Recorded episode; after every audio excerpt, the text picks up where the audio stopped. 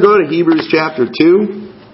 Right now, Hebrews chapter 2 in your Bible. I want to read, we're going to read verses 1 through 12. And this morning I want to, I want to speak to you about just the need for salvation. Uh, we live in a world today where, I mean, it's more wicked than ever, my opinion, I guess. And you would think the need for salvation in people's lives would be more evident than ever, but yet Many people don't recognize their need for salvation. And sometimes, and listen, you might be good church going people, but you know what? There's good church going people that need salvation. And I challenge everybody to pay uh, close attention and really search your hearts this morning because this gift of salvation is not something that you want to miss out on. And sometimes people, they, uh, are going for it in the wrong way. They think that they're going to be they're okay because they go to church, because they're doing good things, and that's not going to that that just doesn't cut it. But I want us to look at Hebrews chapter two, and then I want to try to answer a couple of questions that often get asked by people that cause them to really struggle uh, when it comes to salvation and the things of God. And I hope I can be a help in this area to you. But Hebrews chapter two, verse one says, "Therefore." We ought to give the more earnest heed to the things which we have heard, lest at any time we should let them slip.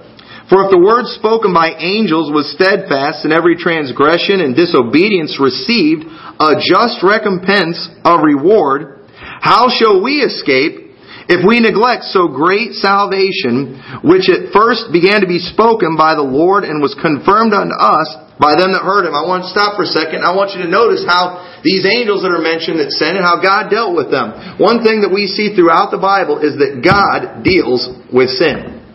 He, God deals with sin. I know we don't take it real serious today, but God does. God hates sin, and He mentions this what happens there in the beginning, he asks that question, how shall we escape? Why would anybody think that they are going to escape punishment for sin? And that's what salvation is. It's escape from the punishment of sin. That salvation is what we need, and you're not going to escape judgment unless you receive that gift of salvation. And then let's keep reading, verse 4. God also bearing, uh, bearing them witness both with signs and wonders and with divers miracles and gifts of the Holy Ghost according to his own will. For unto the angels hath he not put in subjection the world to come whereof we speak. But one in a certain place testified, saying, What is man that thou art mindful of him, or the Son of Man that thou visitest him? I know man today, we really think we're something. We really think we're great. We think that just because we've excelled and we've gone so far with technology that we have this superior knowledge. But you know, the psalmist had it right in Psalms 8 when he said, What is man that thou art mindful of him? Why would God pay any attention to us? Not only are we not that great, we are that bad. And that's a mindset we ought to have. And he mentions that. He's, he's quoting a verse from Psalms here. And uh, thou hast made him a little lower than the angels. Thou crownest him with glory and honor, and didst set him over the works of thy hands. Thou hast put all things in subjection under his feet, for in that he put all in subjection under him, he left nothing that is not put under him. But now we see not yet all things put under him. But we see Jesus, who was made a little lower than the angels, for the suffering of death, crowned with glory and honor, that he, by the grace of God, should taste death for every man. For it became him, for whom all are all things, and by whom are all things, in bringing many sons unto glory, to make the captains of their captain of their salvation perfect through sufferings.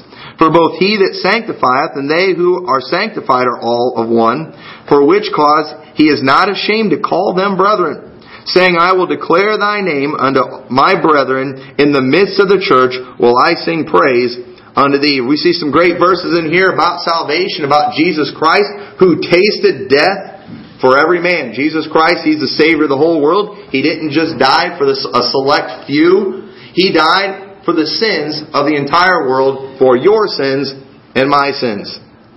And our sin, there's consequences for our sin. And the consequences are severe. And we see that in the Bible. And you know, there's the Bible, th- throughout the Bible, from the beginning to the end, there is a lot of talk in there about judgment. And I, listen, I'm not, you know, I'm getting ready to give you all the gospel. I'm getting ready to, the gospel means good news. I'm getting ready to give you some good news. And people love hearing good news. But you know, sometimes to get the good news, you have to know what the bad news is. And here's the bad news, folks. Judgment's coming. Judgment's coming on this earth. And if you are lost today, judgment is coming for you. Severe, horrible punishment. Brother Tommy, that's not popular. You know, this you know, this makes people feel uncomfortable. You know, we're just supposed to talk about love and God is love. We're going to get to that part. But one of the reasons we know God is love, the way God proved His love for us, is by revealing just how bad we are. And unfortunately, we've got to talk about that part too. The reason salvation is so great a salvation is because what we're being saved from is horrible. And I would be a poor excuse for a pastor and a, and a messenger of God if I did not warn people about what's coming and how bad your sin really is. But you know, many people ask the question about God because, you know, they watch a lot of TV preachers and unfortunately most of them are about making the money and stuff and they don't like to talk about some of this stuff. They like to talk about the flowery, feel good, God is love stuff. But you know what? The other part's there too. And the, people ask the question, would God really judge the world and send someone to hell? Would God really do that? I mean, this God that's so loving, this Jesus Christ who loves the little children, all the little children of the world, would He judge the world? Would He send someone to hell? Well, go to 2 Peter chapter 2, verse 1 through 9. Would, you know, does God punish sin? Is God going to punish sin? Well, the truth is, God has punished sin before, and He's going to do it again. And, to, and God tells us about, the, reminds us of the times that He punished sin before, so we would realize that he will do it again. Look at 2 Peter chapter 2 and verse 1. It says, But there were false prophets also among the people, even as there shall be false teachers among you, who privily shall bring in damnable heresies, even denying the Lord that bought them, and bring upon themselves swift destruction. Damnable heresies. That's pretty strong language right there. That's pretty strong words. But let me tell you, false doctrine false teaching, teaching can lead somebody to a false assurance of salvation, which will cause eternal damnation in hell. And I, I know that's, that's kind of scary sounding, but the Bible said that that would happen. And that, that very thing is happening. People denying the Lord. Well, I believe in Jesus, but I don't believe that He was really God. That's denying Jesus. That's denying who He was. Oh, I believe in Jesus, but I don't believe He's the only way to heaven. That's denying Jesus. That's calling him a liar. He said he was the way, the truth, and the life. They'll say, well, I believe in Jesus, but I believe you have to work to get to heaven. That's denying the work that Jesus Christ did on the cross for us. Those are damnable heresies. And they're being taught. And the Bible said that would happen. And it says in verse 2, And many shall follow their pernicious ways, by reason of whom the way of truth shall be evil spoken of. I remember somebody asked me one time about a false doctrine that was being taught, and they said, well listen, if this isn't true, then how come so many people are teaching it and so many people are following it? And I said, well, I'm remembering a verse in the Bible that says, straight is the gate and narrow is the way that leads to life, and few there be that find it. And broad is the way that leads to destruction, and many there be which go in thereat. So, I don't know, it seems to line up with the scriptures. If, to me, if everybody's doing it, we might want to rethink what we're doing according to the Bible. So I definitely wouldn't base what I do off what the masses are doing. Because many are going to follow their pernicious ways. Verse 3, And through covetousness shall they with feigned words make merchandise of you, whose judgment now of a long time lingereth not, and their damnation slumbereth not. Basically, it, their, their judgment is coming. I mean, it's right there. For if God spared not the angels that sinned, but cast them down to hell, and delivered them into chains of darkness to be reserved unto judgment, and spared not the old world. So God brings up when He cast down the angels that sinned. God punished the angels. God spared not the old world, but saved Noah, the eighth person. The world was so wicked and full of violence before the flood, God destroyed all, all the world then except for Noah and his family. He said, if God, he gives that example. Um, The eighth person, the preacher of righteousness, bringing in the flood upon the world of the ungodly. And he gives another example in verse 6. And turning the cities of Sodom and Gomorrah into ashes, condemn them with an overthrow, making them an ensample unto those that should live ungodly and delivered just Lot, vexed with the filthy conversation of the wicked. When Sodom and Gomorrah was destroyed, when God destroyed it, when God rained fire and brimstone down, before He did, God got Sodom, or God, Lot, and his family out of Sodom and Gomorrah because they were righteous. God got Noah and his family into the ark before judgment came. But because why? Because they were saved. They had received that gift of salvation. They were righteous. But God judged the rest. God judged those who had, did not listen, who disobeyed. God judged those who sinned. God did it before, and then He goes on, and if, if you read the rest of that passage, He talks about the day of the Lord. We read about the day of the Lord that's going to come, where one of these days God's going to destroy this whole world. And He's going to make a new heaven and a new earth. But God deals, He's dealt with sin before, and He's going to do it again. And therefore, I think the answer to would God really judge the whole world and send someone to hell? I think yes is clearly the answer to that. Yes, is clearly the answer. We see this, I mean, when God, you know, does anybody know the location of Sodom and Gomorrah today? It's, it's got a body of water by it known as the Dead Sea. Nothing's living in Sodom and Gomorrah today. No, no city's ever been rebuilt. I mean, that place was cursed. When God destroyed it, He destroyed it for good. When I went to Israel, we got to go over and see the Dead Sea, and you know it's it's not a beautiful area over there, and there's nothing living in that water. It's too full of all the junk and minerals and things. I remember, you know, I went and I put my hand in the water, and I, you know, they said you can't drink it. I remember I made, I, I, I'll see what it tastes like. I just touched my tongue, my, I put my finger to my tongue after putting my hand in that water, it was horrible. I mean, it was horrible. I mean, the you know the water's just so full of minerals and things. People just float on top of the water. They're just out there floating. And uh, it's it's a very dead place, the Dead Sea. God dealt with it back sin back then, and He's going to do it again. He said He would. Also in 2 Peter chapter three verse uh, three says, knowing this first, that there shall come in the last days scoffers walking after their own lust. When you talk about judgment, what do you get? Psh, scoffers. That's not going to happen. No, God wouldn't do that. Just scoffing. They don't give you any Bible to back this up. They just scoff. They're walking after their own lust. You know what they're doing? They're telling you what they want to hear. They're telling you what they want to believe, not what the Bible says. They're telling you what you want to hear. Listen, there's people out there, they're slick. Okay? They know what people want to hear. They know how to make people feel good. They're masters of that stuff, and they don't mind lying if it'll get the crowd, if it'll make them popular. But that's not what we're doing. Verse 4 and saying, Where is the promise of his coming? For since the fathers fell asleep, all things continue as they were from the beginning of the creation. For this they willingly are ignorant of that by the word of God the heavens were of old and the earth standing out of the water and in the water, whereby the world that then was being overflowed with water perished. They're ignorant about the flood. Scientists today, they don't want to admit there was ever a great flood of water that covered this entire planet. They don't want to admit that. Why? Because if God judged the world with water, like He said He was going to do, and He did it, then that same God who said someday He's going to judge the world by fire is probably going to do that too.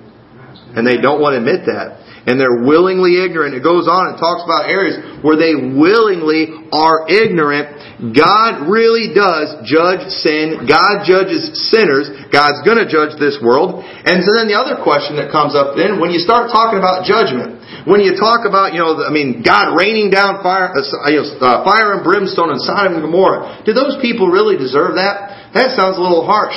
When you talk about a place called hell, where the Bible says the worm dieth not and the fire is not quenched, that the, the, the punishment's an eternal punishment.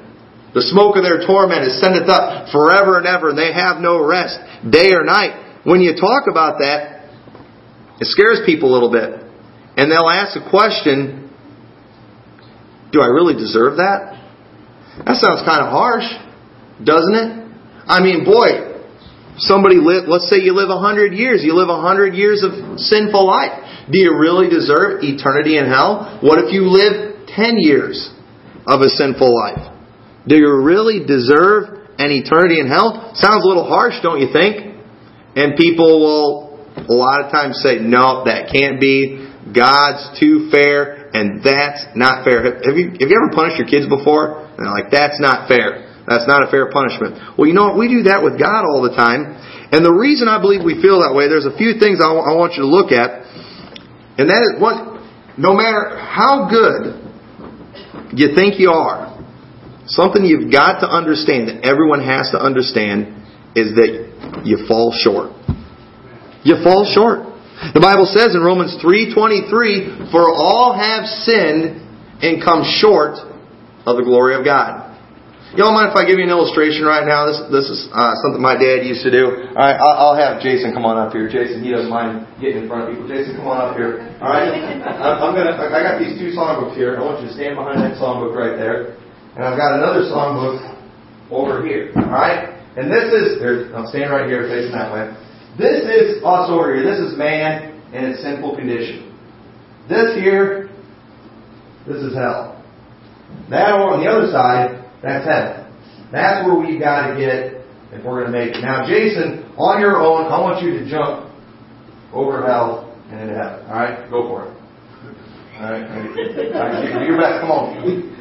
Oh, he, hey, he made it a little more than halfway. But where is he going to end up? He ended up in hell. Sit down. All right. All right. Tommy, Tommy, you come over here a little older. Come on. He's over there. He's always bragging, you're better than Jason. All right. Like a lot of Christians, I'm, I'm better than this person. All right. Let's see if you can make it. All right. Okay. Go for it. Oh, not quite. You know what? He stepped over. He cheated too. All right. Now, now he made it farther than Jason. But where did he end up? He ended up in hell. All right. Now, I tried, but no, I, I might make it ruin my illustration. No. but let, but you know what? Let's just say you know, I try. And I make it, and I just, I land right before that. Where do I end up? I end up in hell. Now, do I get to look back at those other guys and say, ha, I made it farther into hell than you did? No. And the truth is, the way to heaven is sinless perfection. Keeping every single law that we see in the Old Testament. Now, don't raise your hand, but has anybody in here done that?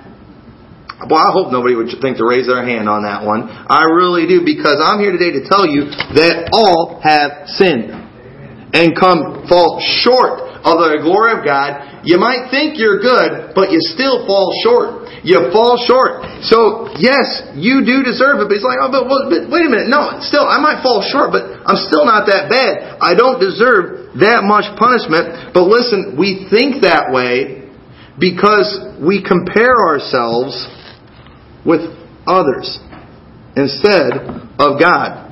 2 Corinthians chapter 10 verse 12. 2 Corinthians chapter 10 verse 12 says, For we dare not, don't you dare, for we dare not make ourselves of the number or compare ourselves with some that commend themselves, but they measuring themselves by themselves and comparing themselves among themselves are not wise.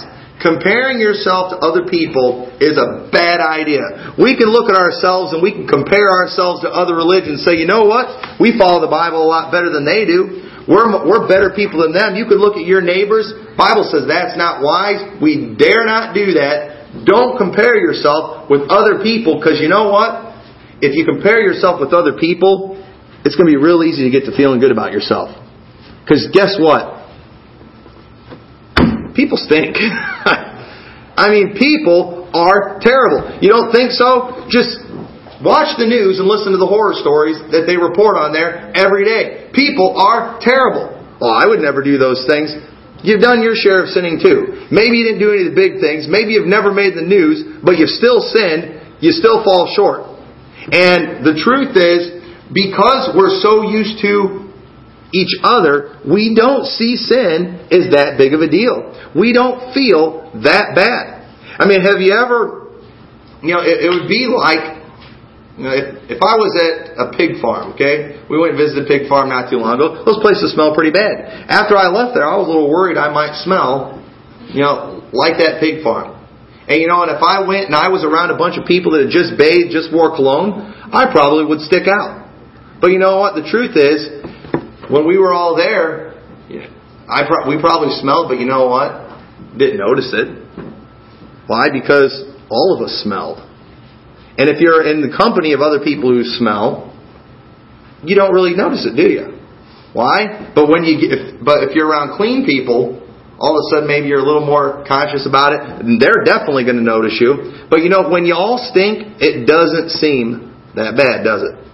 Last night we ate at Fazoli's, and after eating at Fazoli's, you smell like garlic. And we wanted to go to the mall. I was like, but we all smell like garlic. You know, I'm like, so what? But you know, and the truth is, as we walked through the mall, people might have been able to smell us. But you know what? In our van, in our house that night, we might, if you came over, we might have smelled like garlic. But you know what? We didn't notice it amongst ourselves because we all ate it. We all smelled like it, and we all reek of sin. And therefore, we've gotten used to it. Have you ever been in that house before that you thought, how do these people live in there? It smells so bad. They've gotten used to it. And we've gotten used to our sin and we and we make the mistake of comparing ourselves with other people. And you know, in the Bible, whenever you saw people or whenever people would get in the presence of God, you know what would always happen? They would feel dirty. They would feel horrible about their sin. And Isaiah chapter 6, you can read a story where Isaiah, he is just, he's in the presence of God and he falls on his face and he says, Woe is me, for I am undone. I am a man of unclean lips. If you and I could, if we could just get in the presence of God, we're gonna realize just how bad we are. It's gonna be revealed to us. I mean, if we, if we, if we saw God, it would kill us. We couldn't handle it.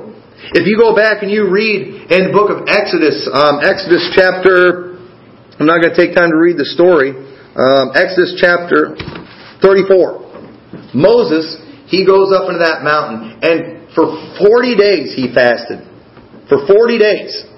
He's not eating. I believe the Bible says he hadn't even drank water. Now, you don't live after 40 days without food or water. But he's up there in the mountain, probably near the point of death, and God is about to come, and he's about to give him those Ten Commandments. He's about to be in the very presence of God. And the Bible says that when God came by, God told Moses, You can't look at me, it will kill you. And the Bible says that when God came walking by, Moses, he hid in the cleft of the rock, and God put his hand over there as he walked by, and he allowed Moses to see the back part of God.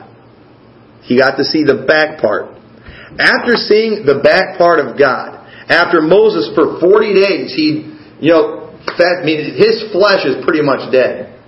But he was allowed to see the back part of God. And when he came down off that mountain, the Bible says that he had to put a veil over his face because the people couldn't even look at Moses because his face it shone the bible said his face was shining and just the holiness of god that reflected off moses' face those sinful people couldn't even look at it they couldn't handle it. Cover your face. They couldn't stand looking at his face after that, just from seeing the back parts of God.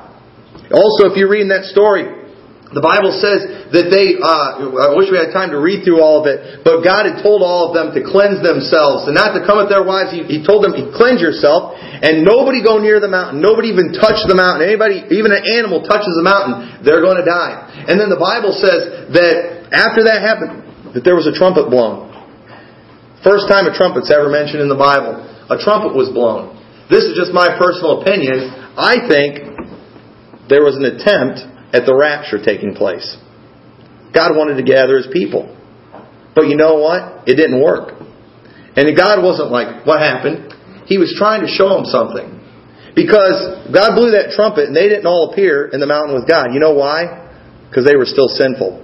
And after that happened, God gave Moses that Old Testament law showing man, this is what you have to do to get to heaven. And you know what? They weren't able to do it. And God gave them years and years where they tried keeping the law. Why? To show them that you can't keep the law. And then finally, He sent His Son, Jesus Christ. And Jesus Christ, He came to this earth and He died on the cross for our sins. Jesus Christ paid the price, He paid the full penalty of our sins and if you've accepted that gift of salvation, the Bible says we've been washed in His blood, and that His blood cleanses us from all sins, and someday there's going to be another trumpet that blows. The Bible calls it the last trump. And when that trump blows, you know what the Bible says is going to happen? We're going to be caught up together with Him in the clouds.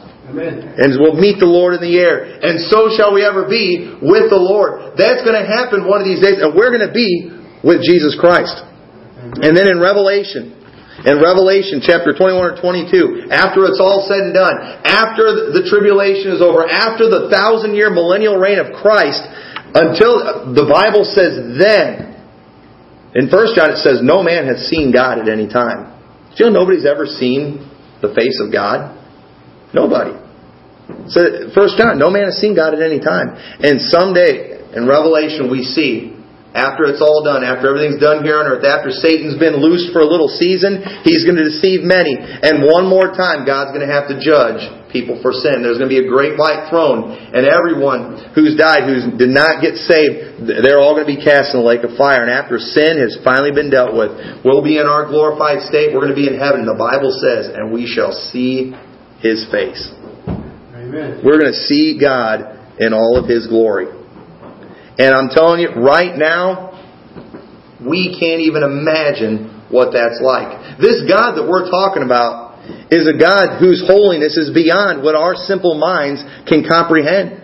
Our sin that we that we commit, it is so much greater than you and I can imagine. Once again, we're comparing ourselves among ourselves, and many people think our sin's not that big of a deal. But let me tell you something: if your sin wasn't such a big deal, then why in the world did Jesus Christ, uh, the Son of God, the holy, righteous Son of God, why did he have to die such a horrible death? I mean, when you th- really, when you say that you don't think that you deserve hell, you're basically saying that what Jesus Christ did was for nothing. That death that he died on the cross was a horrible death. Why did it have to be so horrible? Because our sin is that bad. Did you know if I died on a cross the same way Jesus did, it wouldn't really mean much because I deserve every bit of that.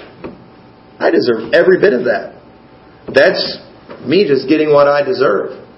But Jesus Christ, He didn't deserve it one bit. He was holy. He was righteous. And He died on the cross for your sins. He paid the penalty of sins. And He wants to save your soul. And you know, people like, you know, when it comes to judgment, you say, no, I don't, I don't believe it, then why in the world would God let that happen to His Son? You say, well, that's not a loving God. Yes, it is a loving God. That loving God loved us who are sinful beyond what we can imagine. God loved us enough to allow His Son to come and die in our place. And you know what? You can neglect that great salvation. You don't have to accept that gift of salvation. But I'm here today to tell you if you refuse that gift of salvation, Judgment is coming. There is a place called hell. Did you know that Jesus mentioned hell more than he mentioned heaven while he was on earth? He did. He talked about judgment that was coming. He talked about the day of the Lord. That time is coming where God is going to pour His wrath out on this earth. And I'm here today to tell you that I don't want to pay for my sins. Especially when it was already paid for by Jesus Christ. And the Bible says all we have to do to receive that gift of salvation is acknowledge that we're sinners. If we confess our sins, He is faithful and just to forgive us our sins and to cleanse us from all unrighteousness. You've got to admit that you're a sinner. And you also you have to believe that Jesus Christ is the Savior. Believe on the Lord Jesus Christ and thou shalt be saved. People say they believe in Jesus, but they don't believe His words. They don't believe that His sacrifice was for their sin. They, they still don't think they're that good. You, you've got to understand that your sin is bad. He was a holy God, and He paid for your sin. You've got to believe on Him. You, Bible says, "For whosoever shall call upon the name of the Lord shall be saved." He died for the sins of the whole world, and He said, "Whosoever will call upon the name of the Lord shall be saved." That includes everyone in here. If you will just admit, eh, admit, I'm a sinner. I deserve the judgment that's coming. I deserve it. If you will admit that, if you will call on the name of the Lord, Jesus Christ, if you will call on Him for salvation, He will save you from your sin. He will come into your heart. His Holy Spirit will be a part of your life. He'll dwell in you. He'll change your life, but you've got, you've got to, He, he doesn't force that gift on anybody. You've got to accept it. You just, that's all you have to do for a gift, is you just have to accept it. Nobody can make you take a gift. And God, He's offered that gift to, to all. And you know, there may be one here today, you've never received that gift. Maybe you, you've never done that. Boy, if that's you, we'd love if you talk to, talk to me after the service. Talk to any of us. We'd love to take the Bible and show you. I mean, it's, it's, the plan of salvation really is simple. All, I remember when I got saved, I remember the Lord spoke to my heart. I didn't want to go to hell. I knew I was a sinner. I knew that it was Jesus that could save me.